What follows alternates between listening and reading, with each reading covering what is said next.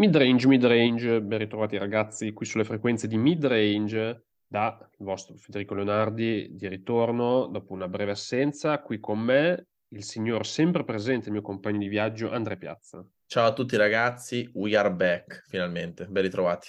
Siamo tornati, siamo tornati, e siamo tornati mh, giusto per fare un piccolo follow up alla scorsa puntata, visto che vi hanno lasciati con un po' questa corsa playoff ad ovest eh, corsa playoff che è tuttora abbastanza intricata.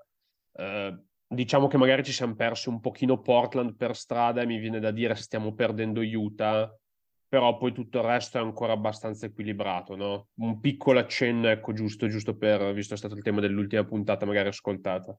Sì, Fede, stavamo per perdere anche Utah, ma poi abbiamo deciso di battere Boston con una rimonta di meno 19, quindi ormai non si capisce davvero come finirà questa corsa al play-in. Attenzione però a Minnesota che ha perso Edwards per infortunio, eh, Caviglia che mi pare si è girata, niente di grave a quanto pare, però se è un niente di grave come Towns che è fuori da novembre, insomma, poi vediamo i report medici dei Timberwolves quanto saranno affidabili. Sì, diciamo che, giusto ecco, per dire due note anche su quello, mh, Lakers che sono rientrati in pieno play-in, stanotte una prestazione cioè, irreale di Austin Reeves, cioè veramente spiritato, e sembrano avere l'inerzia dalla loro, o che sì, tuttora inspiegabile secondo me, cioè veramente una stagione incredibile, soprattutto considerando poi quali sono le idee di presti a questo punto dell'anno mediamente, però evidentemente sono, iniziano ad essere un pochino troppo forti per quel tipo di strategia. Minnesota che tecnicamente è ancora dentro, però appunto senza Edwards, senza Towns, eh, New Orleans, eh, per dire due parole veloci, Zion, chissà, quindi anche loro hanno più di un punto di domanda e vedremo Utah cosa vuole combinare. Detto questo, Andrea passerei magari al tema della puntata attuale. Eh, chiaramente ci sarà da parlare più avanti di tutto il caso Morante, visto che insomma l'abbiamo saltato per il momento e ci torneremo. Ma eh, magari siamo no, a fine marzo, fine marzo, quasi aprile, eh, momento della stagione dove solitamente più o meno ehm, la corsa MVP, nonostante poi il premio arrivi tardissimo, perché appunto ormai l'NBA ha diciamo, ritardato la World Show, nonostante la corsa MVP sostanzialmente a questo punto della stagione, diciamo, nelle ultime stagioni era stata abbastanza un discorso concluso. No? Se ne parlava anche prima, se ne parlava anche prima e diciamo questo, um, uno dei class- grandi classici direi della regular season, delle grandi narrative classiche della regular season, si concludeva anche prima, come un po' tutte quelle di Euro. Quest'anno invece, mh, tra i soliti noti, visto che poi alla fine sono il, direi il gruppetto di giocatori che, ha, che si è conteso tutti gli MVP della storia recente dell'NBA, il discorso sembra e come più aperto, no? Perché dopo una prima fase in cui Jokic sembrava indirizzato verso un tripit storico, eh, le ultime settimane invece sia Embiid che Yannis eh, soprattutto magari facendo leva su alcuni scontri diretti tra i vari contendenti, sulle proprie performance difensive, che insomma si sa sono sempre state un po' un tallone d'Achille del, del serbo, eh, si sono ripresentati forti, in particolare direi Embiid, no? visto che Yannis comunque, sempre per un discorso di voters fatigue, eh, essendo già stato MVP, comunque forse un po' meno momentum. Invece Embiid, dopo tanti anni in cui era il primo o il secondo degli sconfitti, quest'anno forse l'è andata buona. Io ti volevo chiedere, Andre, presentiamo magari velocemente il case per ognuno di questi e poi eh, traiamo un po' quelle che sono le nostre conclusioni.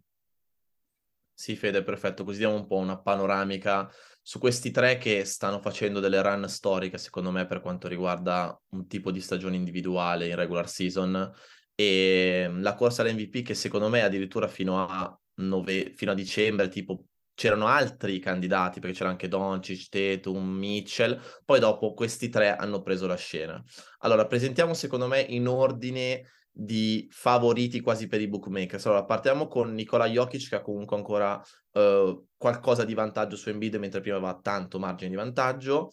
Jokic che uh, attualmente guida i Nuggets al primo posto nella Western Conference, uh, una, um, delle statistiche che parlano molto chiaro, lui è quasi in tripla doppia di media, 25 punti, 10 rimbalzi e 9.9 assist, quindi per 0.1 non è in tripla doppia alla Westbrook, con la differenza che rispetto al Westbrook dell'MVP di, del 2018 o 2017, quello che era, tira col 70% di true shooting percentuale al tiro reale, che è una roba folle e sicuramente lui non ha il volume di tiri di Embiid e Giannis come andremo a vedere, però indubbiamente quando tira praticamente segna sempre.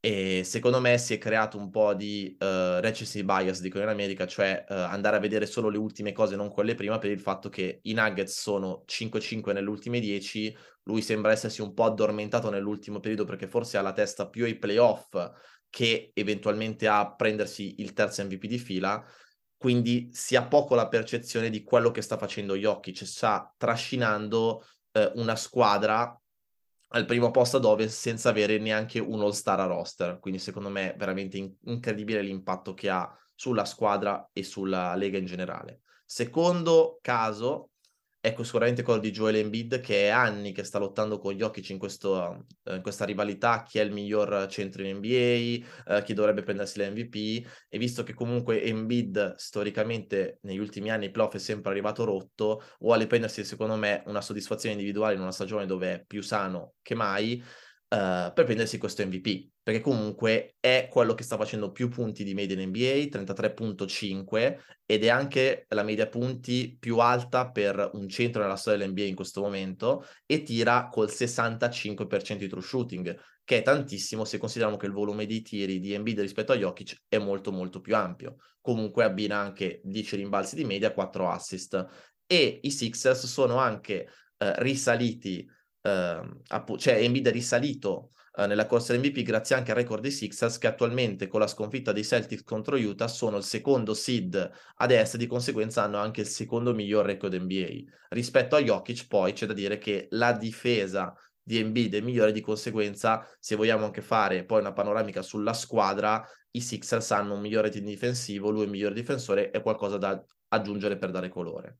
E poi c'è Giannis. Giannis che sembrava anche un po' il suo caso in sordina, visto che è stato fuori anche un po' per infortunio, ma comunque se andiamo a vedere i suoi numeri, 31.5 punti, 12 rimbalzi, 5.5 assist, 60% di true shooting, nel 2023 i Bucks sono risaliti in maniera incredibile, hanno il migliore record dell'NBA, hanno fatto una roba come 17 vittorie di fila, lui è il miglior difensore di tutti e tre i candidati, secondo me è un po' più penalizzato dal fatto che i Bucks come roster sono più forti dei Sixers e dei Nuggets, infatti quando Giannis non c'è stato comunque mi pare che uh, abbiano un record positivo i Bucks, una roba come 9-6 o 9-5, perché comunque hanno Holiday, hanno Middleton, hanno, hanno anche Brook Lopez. E come dicevi tu giustamente, forse c'è anche un po' di voters fatigue per quanto riguarda Giannis, perché ne ha già vinti due di fila come Jokic, quindi magari si fa fatica a vederlo come favorito in questa lotta, ma va comunque messo dentro. E quindi ti dico, Fede, una domanda, prima di dirmi secondo te uh, chi vincerà questo MVP, quale dovrebbe, che, che, giocatore dovrebbe meritare il premio. Che criteri ci sono adesso per dare l'MVP? Cioè quanto conta il record, quanto contano le statistiche avanzate, se hanno ancora tanto peso le statistiche più tradizionali, cioè i punti segnati, perché ad esempio se si va a vedere solo i punti segnati di media, Jokic è forse nemmeno in top 10 per punti segnati e se andiamo a vedere gli MVP eh, che hanno vinto questo premio senza essere in top 10 nello scoring, si parla di Nowitzki e Nash nel 2006-2007 circa, fino agli anni 90. Poi prima degli anni 90 sicuramente hanno vinto anche eh, MVP, gente che non era in top 10 nello scoring.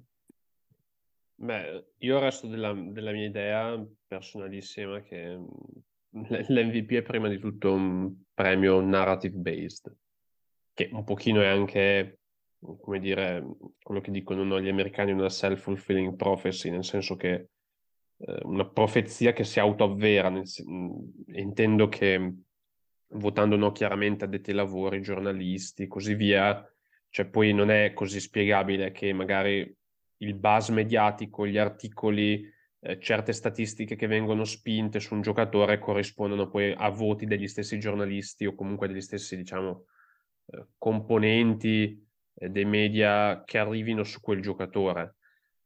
Detto questo, secondo me mh, sicuramente l'enfasi sulle statistiche avanzate, ehm, ci sono anche adesso tante metriche, non avevamo fatto una puntata a tema eh, sia sulle statistiche avanzate, diciamo, più dettagliate, cioè che esprimono mh, specifiche ehm, come dire, specifici, diciamo, frangenti di gioco più nel dettaglio, eh, soprattutto a livello difensivo, no? Quindi eh, come difende in queste situazioni, in questo tipo di situazioni, qual è il rendimento, cosa succede con lui in campo, con lui fuori, su lui, sul palleggiatore, eh, su lui lontano dalla palla, lui a centro area, lui rim protection, la percentuale di tiro al ferro, che sono chiaramente statistiche che nel dettaglio poi dipingono un giocatore, ma soprattutto anche quell'insieme di statistiche, metriche super riassuntive, no? Raptor, eccetera, eccetera, di cui avevamo parlato, che cercano di catturare il valore in generale per un giocatore. Statistiche avanzate che chiaramente, diciamo, sulla produzione complessiva in linea di massima premiano sempre tantissimo Jokic, mentre invece poi magari a livello difensivo gli stessi Yannis ed Embiid cioè no, Giannis ed Embiid sono due giocatori per cui vale un pochino, diciamo, l'iperbole quasi, o anche, diciamo, controsenso, che chiaramente se ne parla sempre, come di quasi tutti i giocatori a dire il vero, parla, la prima cosa che si cita sempre è la produzione offensiva, loro, e ci metto anche Anthony Davis, eh, sono quei giocatori che sono a livello offensivo mostruosi e basterebbe quello per renderli All NBA, All Star e tutto il resto, e poi probabilmente sono difensori ancora migliori, no? Sono meglio nella metacampo difensiva che in quella offensiva. Cioè ehm, l'assurdità no, di questi giocatori, per motivi anche abbastanza simili poi, eh, soprattutto nel caso di Yannis ed Anthony Davis, ma anche Embiid sicuramente, cioè l'impatto difensivo di Embiid da quando è entrato nella Lega è stato veramente immediato, nonostante poi anche i vari problemi fisici, le varie limitazioni. Infatti, secondo me, lo stato fisico di Embiid si misura da quello. Cioè, se Embiid difende come sta difendendo in questa regular season, vuol dire che sta bene. Perché, per esempio, il playoff l'anno scorso, proprio in difesa, non aveva quella mobilità, no? Per esempio. E, e quindi sì, comunque c'è molta più attenzione alla statistica avanzata rispetto che in passato. Secondo me, mh, c'è anche un pochino più di attenzione da parte, diciamo, del pubblico più che dei giornalisti stessi. Cioè, secondo me, a livello, diciamo, di media, di narrativa, così, il fatto che Embiid comunque, no, si può fare un discorso ormai simile a quello che era stato anche l'MVP di Arden, no?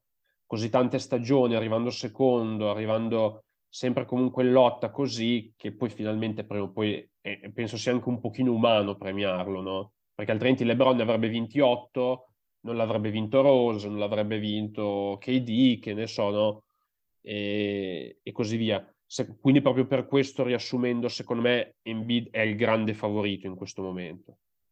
Uh, detto questo, mh, anch'io vorrei sentire la tua opinione, secondo te, su quelli che sono i criteri. Yannis stesso si è espresso un po' dubbioso in questa settimana e da un certo punto di vista umanamente lo capisco, perché Yannis eh, negli ultimi due anni, secondo me, ha avuto stagioni tranquillamente superiori a quelle dove ha vinto gli MVP. Eh, ma questa è una cosa che potrebbe dire anche LeBron, magari. LeBron no, periodo Miami, fi, fino, ultimo Cleveland Cavs, Miami, cioè ha avuto delle stagioni tranquillamente migliori di quelle in cui aveva vinto l'MVP.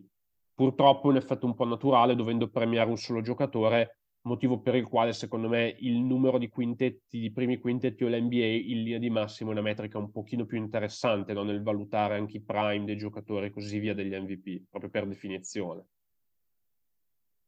Sì, Fede, allora, sinceramente appunto ti ho fatto la domanda perché non ho idea di cosa ormai guardano, sinceramente. La percezione che io della, di questa lotta per l'MVP per quanto riguarda poi i votanti, cioè quelli che effettivamente poi mettono il nome sul foglietto che eh, l'NBA rilascerà per votare l'MVP, e che ci sia un'attenzione maggiore, come dici tu, per le advanced stats, perché se andiamo a vedere anche poi i giornalisti che votano, quando vanno a parlare dei vari Jokic, Embiid e Giannis, mettono una marea di statistiche avanzate. E sicuramente se si parla prettamente di statistiche avanzate, Jokic, come dici tu, è quello favorito, perché addirittura Jokic ha un defensive plus minus che se lo andiamo a vedere proprio per il numero in sé dici cavolo questo comunque anche sembra avere anche un buon impatto difensivo. Poi in realtà se tu usi test e vai a vedere effettivamente Jokic che impatto difensivo ha nella squadra, vedi che al massimo è neutro in regular season, perché poi dopo per larghi tratti anche è veramente pessimo il suo impatto, quindi i numeri vanno anche presi, vanno anche contestualizzati, vanno anche viste le prestazioni di tutti questi tre giocatori. Chiaramente secondo me ehm, c'è anche la questione della narrativa, come dici tu. Cioè, secondo me, per numeri in sé dovrebbe vincerlo Jokic, perché l'impatto che ha Jokic, quei due, secondo me, non ce l'hanno tutto tondo, perché hanno comunque una squadra, secondo me, superiore a quella che ha Jokic. Cioè, Jokic è quello che riesce anche poi a far elevare il rendimento di tutti gli altri compagni, secondo me, riesce quasi a elevare di più lui che Giannis, secondo me, perché la capacità che ha lui di uh, mettere in ritmo i compagni e attirare le attenzioni su di sé è maggiore di quella di Giannis, perché Giannis è un passatore peggiore rispetto a Jokic. Jokic riesce a avere tre persone addosso e a vedere praticamente con la coda degli occhi il Bruce Brown di turno che eh, sta tagliando verso il ferro ed è dal lato debole nell'angolo. Quindi non è vero quando c'è la cosa che si dice eh, ma Jokic magari pensa anche un po' alla tripla doppia di media, pensa a paddare, pensa ai numeri, perché comunque se andiamo a vedere tutte le volte che Jokic ha in tripla doppia, tipo Denver è 25-1, 26-1 di record, quindi vuol dire che se lo fa è perché serve. E, e quindi secondo me lui dovrebbe essere il favorito. Come dici tu, secondo me qua entra la narrativa e secondo me lo vincerà in bid perché Embiid è sempre stato il secondo contro Jokic in questi anni e comunque ha il secondo record dell'NBA, è quello che segna più punti di media in NBA. Se guardiamo le statistiche avanzate, secondo me non è il favorito, perché comunque anche per quanto riguarda il suo impatto difensivo, le metriche secondo me non lo premiano così tanto. Cioè, Embiid paradossalmente ha un impatto difensivo che è più da test che da statistiche avanzate, anche per il modo di difendere che ha Philadelphia. Magari poi più avanti lo analizzeremo. E, e quindi secondo me se si fa, se si entra in quel dibattito non viene premiato in bid, ma secondo me alla fine lo vincerà lui, anche perché secondo me dei tre è quello che sarà più interessato a boostare le sue statistiche in queste ultime 15 partite, perché se Giannis ormai anche dalle dichiarazioni, per quanto ci possa tenere MVP, è concentrato sull'essere sano per i playoff e Jokic è concentrato per non fare un'altra figura di merda, se così si può dire, i playoff, perché anche se non ha avuto la squadra, anche se come ho detto non ha un all-star a roster vero e proprio non potrebbe avere um, il favore dei media se vincesse un terzo MVP di fila e poi uscisse male ancora al primo turno. Cioè in questo momento è più concentrato a teniamo il mio corpo a posto per fare una run concreta ai playoff, anche se comunque questo è un premio da regular season e non da playoff. Quindi secondo me anche per chi darà il plus in più in queste ultime partite lo vincerà in bid. Però il criterio, secondo me, l'NBA per correttezza un po' dovrebbe metterlo, perché ormai non sai più da che parte guardare per analizzare il caso di uno. Vabbè, ma sul criterio, cioè, diciamo che un pochino il segreto industriale serve banalmente per tenere l'attenzione alta, perché altrimenti sarebbe troppo, troppo facile. Eh, secondo me sono discorsi che poi sono rilevanti fino a un certo punto. Tu hai citato giustamente, secondo me, anche un pochino di volontà, che è un pochino forse la cosa più assurda no, di tutto questo, cioè eh, se un giocatore è interessato a preservarsi per la post-season e a fare una run per il titolo, è molto meno probabile che probabilmente vinca l'MVP, perché appunto l'MVP nell'NBA di oggi richiede anche un certo tipo di impegno in regular season che è controproducente, no? Cioè, non è un caso che, per esempio, eh, Curry da anni non sia più interess- probabilmente troppo interessato a quel tipo di premio. Non è un caso che LeBron ne abbia vinti così pochi. Cioè, poi alla fine, se vai a vedere, c'è una certa dissonanza tra chi vince i titoli e anche chi vince questo premio, non, non solo proprio per, ma proprio per un discorso anche di commitment. Cioè, uno pensa, per esempio, secondo me, Kawhi Leonard è un giocatore che ha fatto vedere in alcune partite, in alcuni momenti, secondo me, di essere tranquillamente a quel livello come giocatore, però è chiaro che è interessato tutt'altro e il suo corpo gli permette di fare tutt'altro, cioè non è più un contender per quel, non è mai stato probabilmente un contender per quel tipo di premio. E Jimmy Butler eh, penso sia top 3 o top 5, vedete come vedete da voi, come rendimento ai playoff negli ultimi 5 anni, penso non sia mai stato neanche in una top 10 per l'MVP regular season. Cioè sono proprio quasi due, due categorie diverse che secondo me è un pochino assurdo, no? Come tipo di... Eh, però è anche abbastanza inevitabile in questo momento. Eh, d'altronde, cioè, tu l'hai detto bene tu, cioè, Jokic è 5-5 nelle, nelle ultime 10, nonostante questo, ha 5 partite di vantaggio sul secondo seed, se non sbaglio, 4-5 partite di vantaggio sul secondo seed. Quindi vuol dire che cioè, lui eh, è stato talmente bravo prima che Denver ci ha proprio assicurato il primo seed in maniera abbastanza netta, no? Quindi cioè, in teoria non dovrebbe essere un demerito, però lo diventa poi nel momento in cui chiaramente lui magari non sputa il sangue tutte le partite. Detto questo, secondo me è anche abbastanza corretto da parte sua perché la sua storia recente playoff comunque non riflette quello che il giocatore che è, ma banalmente anche perché secondo me Denver non è davvero equipaggiata per quel tipo di run. Cioè, ne abbiamo parlato anche nella puntata della deadline, secondo me avevano bisogno di altro a livello di difensore perimetrale, però eh, è chiaro che poi entra anche questo in gioco, no? E, tutto sommato, secondo me comunque si può apprezzare eh, come un giocatore come Yannis comunque negli ultimi anni, nonostante un po' l'eccezione alla regola, no? Perché nonostante le chiare ambizioni di titolo, le chiare ambizioni di post-season, è stato talmente tanto alieno da un punto di vista fisico eh, che poi il regular season ha sempre veramente dominato. Eh, mentre invece Embiid secondo me qualcosa ha pagato, cioè Embiid avrebbe bisogno di un approccio più conservativo. Ha anche detto che Philadelphia gli anni scorsi secondo me era abbastanza pacifico non vedere come contender, nonostante il seeding, nonostante magari alcune aspettative in città, visto che comunque Philadelphia più o meno dopo le 15 vittorie stagionali sono già favoriti per il titolo eh, e così via dal loro punto di vista, però secondo me va anche dato questo attestato a Yannis, no? che sta veramente facendo una run da prime LeBron da quel punto di vista lì.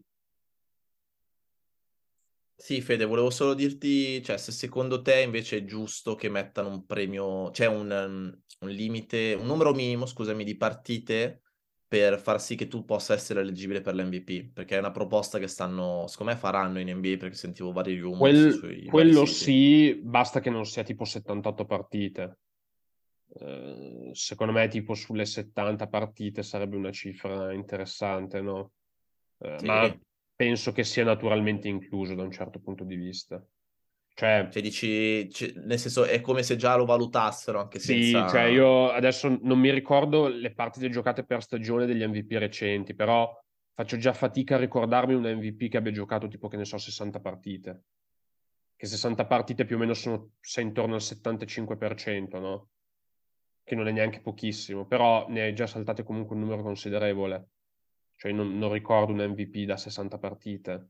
Sì, anche perché Giannis e Jokic, che sono stati i dominatori degli ultimi quattro anni, le hanno quasi giocate tutte. Cioè, e anche Curry dell'MVP unanime comunque l'aveva giocate tantissime. Sì, Arden comunque da quel punto di vista lì non gli si poteva dire niente. Arden è un giocatore che comunque soprattutto nei suoi anni diciamo di prime, di corsa all'MVP riposava di meno. Poi magari ecco in campo non si spaccava, però a livello di load management eh, non...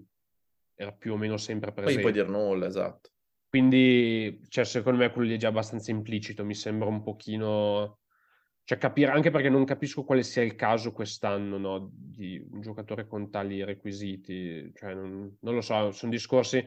Cioè, sai, ultimamente sono stati fatti anche tanti discorsi, secondo me, che non meritano neanche di essere ripresi. C'è stato quello folle di Kendrick Perkins, che insomma ha fatto un pochino il solito baiting che lui fa. È stato con... il nostro dibattito di fuori onda. sì, no, mm, lui ormai diventato tra virgolette molto bravo in questo tipo di baiting per risalire poi anche un po' alla mediaticità, eh, diciamo essere un pochino, fare interazioni si direbbe, no? Cioè anche a livello mediatico, diciamo, promuoversi un pochino come brand personale e così via. Secondo me, mh, io non, non vedo neanche tutto questo bisogno, sono sincero, di una riforma, di mettere criteri, di mettere regole. Secondo me, tutto sommato, cioè, l'unica cosa, no, che è un po' il discorso che si faceva anche anni fa per il pallone d'oro, per certi versi, per fare questo parallelismo, è che magari, adesso non so come si possa fare, però devi dire che non stai premiando magari il miglior giocatore, ma il migliore in quella stagione, o quello, cioè, perché altrimenti si torna al discorso che probabilmente Jan Jokic quest'anno dovrebbe vincere, LeBron avrebbe dovuto vincere infiniti, Kobe eh. nel 2006 doveva vincerlo. Kobe allora, dove, cioè, tipo, giocava con Smash Parker e era arrivato ai playoff. Cioè. Probabilmente c'è un certo tipo di voters fatigue che, che è in, intrinseco nel premio, quindi teoricamente tu dovresti premiare il giocatore migliore, poi di fatto magari premi il giocatore che ha fatto la miglior stagione anche un po' rispetto alle sue possibilità o la stagione passata, tendi ad escludere magari qualche peso massimo, così via. Eh, detto questo, a me continua a far specie eh, che negli ultimi, ormai questo penso sia il quinto anno consecutivo, eh, dove l'MVP è sostanzialmente un discorso tra giocatori international, no? Perché sono due europei e un africano.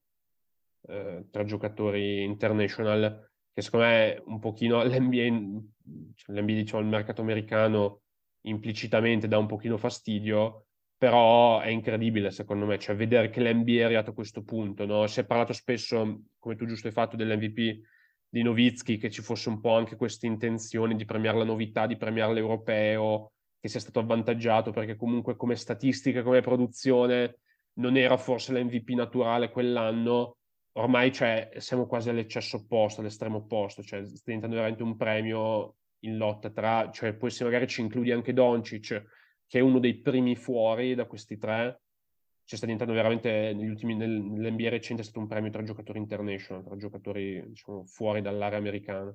E poi fa capire, secondo me, anche lo skill set che viene richiesto per vincere un premio del genere, perché praticamente stiamo parlando di tre lunghi che però sì. giocano quasi come degli esterni tempo fa, cioè eh, quando... Embiid è come se fosse Prime Shaquille O'Neal che però tira da tre e si prende 250 tiri liberi, cioè sì, per dire, ma detto pochino, proprio in maniera banale. Unicorni, sì, un pochino gli unicorni, un pochino gli unicorni, dove per Embiid per assurdo è l'eccezione perché forse quello un pochino più centro naturale nell'NBA di oggi, però comunque prima di tutto non l'ha mai vinto fino ad oggi, Secondo, c'è bisogno di quell'impatto difensivo, di quelle percentuali di tre punti, di quell'efficienza col jumper, eh, cioè di tutto il pacchetto proprio comunque.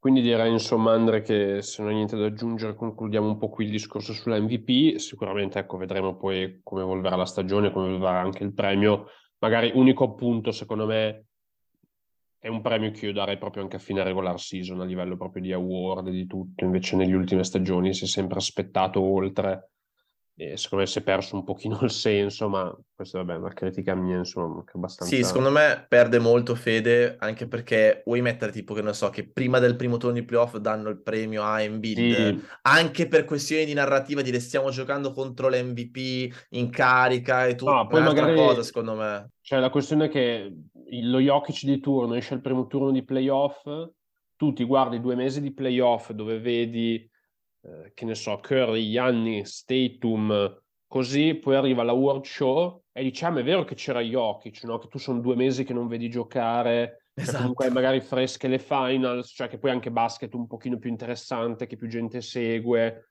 un pochino più competitivo, e diciamo è vero che c'è, secondo me viene un po' svalutato il premio stesso, perché poi dici, cioè anche l'accomplishment che ha fatto è già spazzato via, perché chi se ne ricorda a quel punto della regular season, no? ma, ma questo vabbè un discorso un po' futile, c'è chiaramente la necessità di organizzare una world show un pochino più strutturato e così via.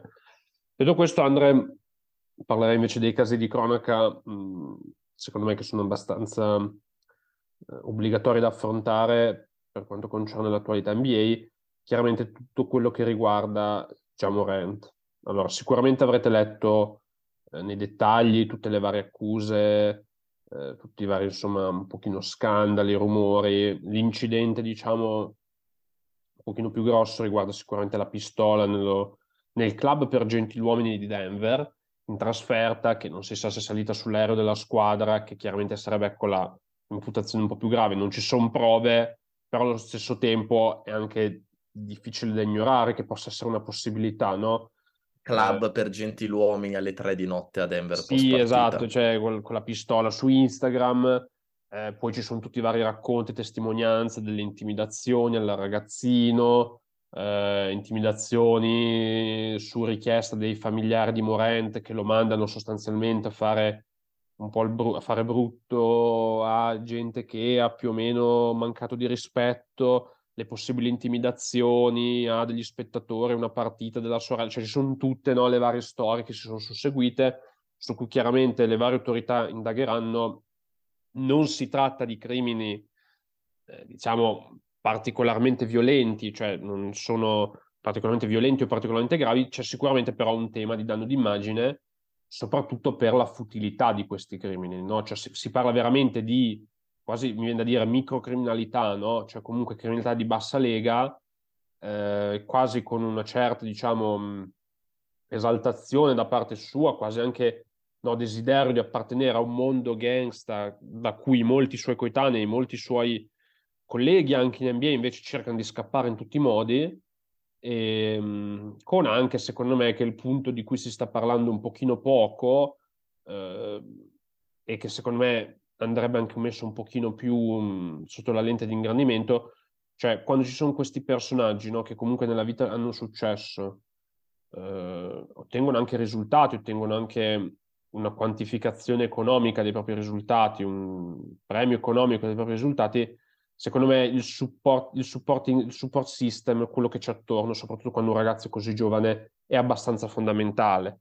Perché è chiaro che l'ego scappa via dalla finestra, eh, gli esseri umani comunque di base sono abbastanza limitati nel gestire gli insuccessi tanto quanto il successo, montarsi la testa a quell'età, con quel mondo, in quel mondo, con quelle possibilità, con quel anche proprio no, guadagno, con quel, con quel tipo di premi che ha vinto lui è molto facile e lì secondo me entra molto in gioco la famiglia, l'educazione, la cultura, famiglia che per quel poco che si sa più o meno non è in un, non è in un ego trip molto diverso dal suo e quella secondo me è la parte un po' più triste che mi fa anche un pochino più preoccupare per lui, no?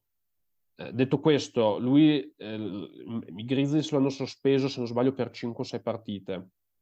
Lui aveva promesso di fare questo percorso in Florida con un terapeuta che è durato più o meno un weekend, ritiro breve. Eh, Imbarazzante. Eh, quello, quello, secondo me è stato a livello PR, cioè a livello PR abbastanza imbarazzante. L'NBA gli ha dato altre otto partite, lui sostanzialmente già tra poco in, dovrebbe anche tornare. E qui secondo me si apre un altro discorso, no? che se da un lato c'è stata tantissima attenzione a quello che ha fatto nei dettagli, le foto dello strip club che alla fine sono molto colore più che un effettivo crimine, no? c'è stato anche un pochino proprio di, eh, di demonizzazione del personaggio e così via, però dall'altro c'è, eh, c'è stata anche un'opera proprio PR palese, cioè lui che va a parlare con Silver, va a fare l'intervista con Jalen Rose, che chiaramente se lui non fosse già Morant, quel giocatore di basket, non esiste, no? Cioè tutto quello non esiste. Anche il weekend in Florida, le otto partite, cioè fosse, non fosse stato quel giocatore di basket lì, mh, mm, non esisteva, ma secondo me non, è, non, è, non ce n'è da discutere. Non, cioè, su questo secondo me non è opinabile. Eh, cioè, non, e, e, non voglio fare il paragone magari come è stato fatto con Meyers Leonard, che è stato tagliato dimenticato eh, per quello che molti hanno visto come un episodio mo- meno grave, che secondo me invece nell'ottica di uno spogliatoio NBA è molto più grave, cioè dire una racial slap, diciamo un'imprecazione razziale pubblicamente. Eh, secondo me non è tanto quello il parallelo io i paralleli li ho fatti soprattutto col mondo NFL nella mia testa perché sono un po' più comuni. Ehm, l'anno scorso c'è stato un cornerback dei Las Vegas Raiders che è stato draftato il primo round, quindi anche diciamo un buon prospetto a livello di, di NFL, draftato il primo round, però chiaramente non paragonabile alla star che Morant, al, al diciamo grande influenza che Morant, lui ha fatto la, un po' di storia IG con la pistola, la diretta IG con la pistola in casa che minacciava, non fatemi brutto, che vengo a sparare così, tagliato e già dimenticato, no? E, ehm, e chiaramente no, perché non era quel talento, non era quel talento, non aveva quel contributo in campo. E poi magari Andre, eh, parlavamo anche prima, prima della puntata, um, c'è un giocatore in questo draft che ci si prospetta, qui magari servirebbe anche Giulio con l'approfondimento sulla March Madness e tutto, però Brandon Miller è stato, penso, nettamente il miglior giocatore di questa stagione a livello collegiale. Eh, nel draft, nei mock draft è salito ormai fino alla seconda posizione, fino a scalzare Scott Anderson, eh, ed è un giocatore su cui pende sostanzialmente un'accusa, se non sbaglio, di coinvolgimento in omicidio, cioè lui avrebbe procurato ed assistito alla pistola secondo l'accusa, per un omicidio in campus ad Alabama di una ragazza di 23 anni. E nonostante questo lui nel draft sta salendo. Poi magari se ne parlerà meglio eh, in, fa- in, fase pre-draft, quando farà le interviste con le, eh, i colloqui con le squadre, perché sicuramente riceverà domande tutto, però siccome un giocatore di Cristo in campo sta salendo.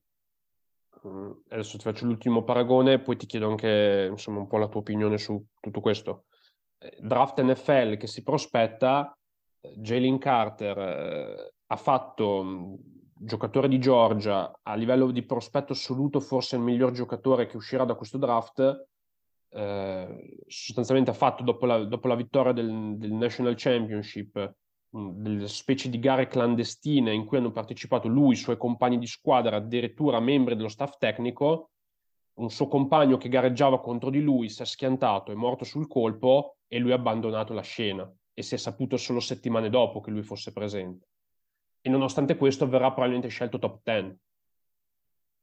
E, e, qui c'è chiaramente un discorso di morale contro talento. E non so anche tu magari se vuoi aggiungere qualcosa un pochino ma guarda, secondo me c'è sempre stata questa cosa in NBA che uh, si cerca di chiudere un occhio sui giocatori forti, anche se commettono cose un po' discutibili fuori dal campo, uh, perché comunque portano un sacco di soldi all'interno della Lega, portano un sacco di seguito. Morant comunque è una stella emergente, uno secondo me che uh, ha quel carattere, ha quello stile di gioco che attira molti giovani, cioè può essere preso da esempio per i giovani.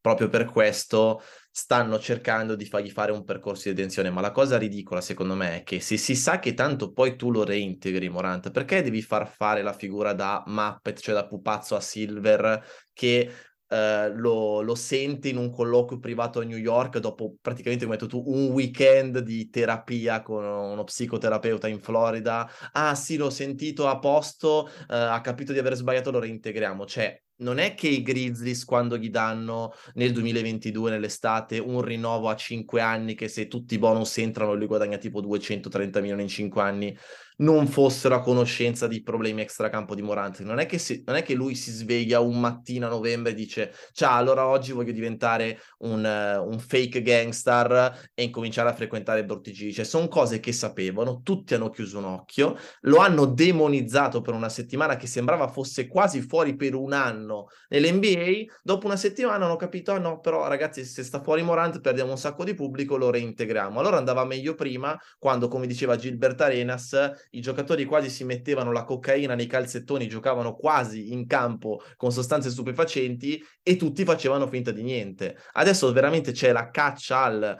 ripuliamo la Lega perché sono degli atleti giustamente, eh, perché gli atleti ormai lo sono, un esempio per tutti, perché non è più come un tempo, perché veramente fanno sono talmente social, talmente hanno un impatto sulle comunità ormai con la beneficenza, con tutto quello che fanno con NBA Cast che devono essere un esempio anche per i giovani, però non puoi fare questa scena che lo vuoi far, lo vuoi, lo vuoi far riabilitare per una settimana, cioè piuttosto fai finta di quasi niente e dici lo, ne, rive, ne, riparleremo in estate così e poi lasci andare la cosa, perché sennò veramente fai una figura tu come organizzazione pessima facendo sì che i giocatori hanno sempre, sempre più potere e possono fare veramente sempre più quello che vogliono.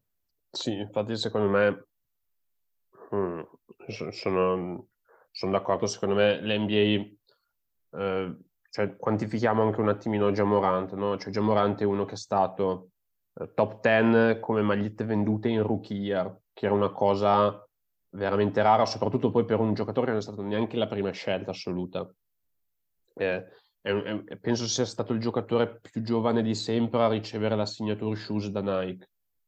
Eh, è veramente diventato un fenomeno, no? un po' anche con quest'aurea da Iverson 2.0, no? come tipo anche di fenomeno pop di, eh, o hip hop, eh, così via. Quindi è chiaro che sono il primo che si rende benissimo conto che l'NBA, se è possibile, non può fare meno di Jamorant. E al tempo stesso, quello che è successo, secondo me, non è così grave da dire no, la, la sua carriera è finita, non lo devi più quello che secondo me non è tanto quello che ha fatto, che poi alla fine mh, c'è, c'è, anche da dimostrare, da provare, eventualmente ci devono essere i processi per le accuse di aggressione, eccetera, eccetera. Secondo me eh, il danno di immagine grosso, più che quello di avere un giocatore che fa quello in campo, eh, è il fatto che comunque nel momento in cui tu ti, eh, ti diciamo, professi no, come lega, ehm, comunque preoccupata per il suo benessere no? anche psicofisico, mentale e tutto il resto, con questo tipo di atteggiamento non stai facendo il suo bene, perché il bene di Morant, visto che comunque quell'episodio di Morant è arrivato dopo un paio di settimane di escalation, perché lui comunque cioè, non ha avuto solo quell'episodio, ha avuto un, proprio un'escalation in quelle settimane, anche tra l'altro abbastanza evidente dal, proprio dal campo, no? Cioè Memphis quest'anno ha litigato più o meno con tutti, c'è lui che faceva i gesti delle pistole, insomma c'è stata proprio tutta una serie di escalation che secondo me mh, testimonia anche che il giocatore evidentemente eh, non stia bene da un punto proprio di vista no, di salute psicofisico. E se tu come Lega ti eh, professi così preoccupata eh, non solo per le sue azioni ma proprio per il suo benessere, perché secondo me è chiaro che sono azioni talmente illogiche per uno in quella posizione che secondo me c'è un malessere dietro, c'è comunque eh, un discorso di malattia mentale dietro eh, che meriterebbe di essere approfondito come deve.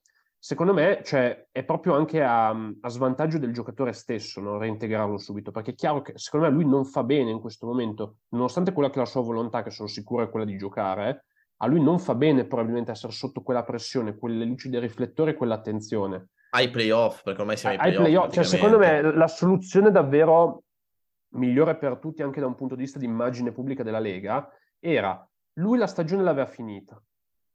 Eh, tutto questo, diciamo, storia, tutta questa narrativa di redenzione la sviluppavi nella regular season, nella, nella off season, scusami, dove lo, gli facevi fare veramente magari dei mesi di ritiro col terapeuta, facevi anche un servizio, magari un piccolo documentario sul suo percorso, facendo anche un'opera, diciamo, di awareness, di, di consapevolezza per la salute mentale e così via, che secondo me gli avrebbe anche dato un beneficio proprio in termini personali al giocatore al ragazzo, no? Eh, invece così, a parte che secondo me è il rischio di una ricaduta qualsiasi dietro l'angolo, ma poi, eh, cioè, è veramente... Ma quasi sicuramente ci sarà una ricaduta, Fede, cioè non ha risolto hai, niente. Hai, hai veramente, mh, come dire, quasi mh, cavalcato no, il tuo giocattolino. Cioè, secondo me, la vera, la vera, cosa che a me ha fatto schifo di tutto questo non è vedere già Morente eh, con la stripper e la stanza coperta di soldi, perché quello, insomma, giusto l'immagine forte, ma non, non a parte che non c'è nessun crimine, ma non c'è neanche da essere così ingenui da non pensare che quella possa essere magari no, il desiderio di un ragazzo di 23 anni con quei soldi lì. Cioè, secondo me quello che mi ha fatto veramente disgustato è proprio mh, questo, diciamo, voler misurare, ok, quanto lo dobbiamo punire per punirlo in qualche modo, ma allo stesso tempo per cavalcarlo e farlo tornare in campo il prima possibile, no? E sfruttarlo per tutto quello che abbiamo citato. Secondo me quello da una lega che mediamente vorrebbe essere attenta come l'NBA era abbastanza evitabile. Poi, per carità, qui ci sono mille opinioni, mille discussioni. C'è magari uno che mi viene a dire che finché non c'è il processo col giudice, la sentenza, il crimine, lui non ha fatto niente di illegale, quindi deve stare in campo. Chi potrebbe dire che comunque... Non lo so, ci sono son tante visioni. Io, parlando prima di tutto più che da un punto di vista proprio legale, penale, di eh, salute psicofisica mentale del giocatore, mi sarebbe piaciuto vedere qualcosina di un po' più forte. Poi per carità, c'è chi ti potrebbe dire non è, non è scopo dell'NBA mandarlo dallo psicologo, se lui non ci vuole andare sono scelte sue, ne pagherà le conseguenze lui. Va bene. Secondo me, nel momento in cui la Lega prende in mano la vicenda e, tra virgolette, lo rende un testimonial, uno spot, far pensare che magari un malessere anche serio che lui avesse passa con un weekend in Florida è quasi controproducente, davvero allora piuttosto lo ignoravi. Poi sai cosa, Fede? Cioè, secondo me c'è tanta questa enfasi da parte delle franchigie dell'NBA a proteggere lo stato fisico dei giocatori. Cioè, se tu per te puoi giocare, ma io ti dico che secondo me è meglio salti questa partita, ti proteggo e per il tuo benessere, poi dopo magari quando uno ha un problema mentale, ma sì, dai, tranquillo che comunque puoi giocare lo stesso, ti proteggiamo noi, poi non fanno letteralmente niente. Cioè, ancora nel 2023 si pensa che eh, lo stato eh, psicologico di un atleta non sia da considerare Uh, importante quanto lo stato fisico di un atleta. Cioè, esatto. Cioè, stiamo parlando di uh, atleti che al giorno d'oggi fanno miliardi di podcast per far capire quante ne hanno passato a livello di pressioni, a livello di agitazione e tensione per quando si gioca una partita, per quando si può anche solamente uscire una volta, prendere una boccata da fuori dal campo che non hai un, davvero una vita, non sai quali sono i tuoi amici, non sai la tua cerchia, qual è veramente per un giovane che poi si trova da prendere, che ne so, uh, mille, mille dollari al mese a 200 milioni di dollari e poi alla fine non fanno letteralmente niente per proteggerlo e per aiutarlo. Invece per lo stato fisico, no, vabbè, tranquillo, tu salti 40 partite a prescindere perché ti voglio tutelare, come magari fanno per Zion, Sì, per, per altri. Cioè, questa sì, cosa è veramente veramente tifosa e disgustosa. L'assurdo è che se lui avesse avuto uno stiramento al polpaccio, lo mettevano sotto ghiaccio, lo coccolavano in panchina e così via, magari lui a porte chiuse, sugli aerei della, della, franch- della squadra, sul bus, negli spogliatoi, sono mesi che ipotizzo abbia comunque attacchi di aggressività, di rabbia, di... Che, che ne so, cioè secondo me è abbastanza palese che il giocatore da un punto di vista mentale non sia lucido. Si parla anche di eventuali problemi di dipendenze, no? Cioè comunque lui nella live IG penso di non dire una follia nel presumere che fosse ubriaco, quantomeno, o che comunque altri, sono uscite altre storie comunque di lui che beve, eventuali problemi di alcolismo, e invece quello si spazza sotto il tappeto e si manda in campo, no? Come se non fosse anche molto più grave del polpaccio che ti ho citato prima. E, e secondo me nel 2023, da una lega come l'NBA, comunque da franchigie, business e tutto il resto, secondo me pensare di poter ignorare, ma anche proprio da un punto di vista pragmatico, no, di comodo per Memphis. Quanto pensavi di, cioè questo qua si portava le pistole sull'aereo, quanto pensavi di poterlo ignorare la cosa? Cioè, quando, fino a quando pensavi che non ti sarebbe tornata, diciamo, per morderti indietro? Cioè, secondo me andava gestito, cioè, anche da un punto di vista proprio pragmatico, senza volerci mettere una morale o un genuino interesse nei confronti del ragazzo, è chiaro che nei tuoi interessi gestirla prima questa situazione. Ma Però... poi anche la stessa Nike che gli dà appunto la signature shoe che partirà a settembre, cioè sono cose che come fanno a non considerarle? Cioè anche per quanto riguarda una stabilità del ragazzo, perché comunque quando tu dai, eh, hai un contratto con um, uno sponsor come Nike, Adidas, eccetera, cioè vuol dire che magari ti bloccano per, che ne so, 7-8 anni. Cioè come fai a non considerare certe cose, a indagare bene, a farti dare dei dati sensibili dalla franchigia?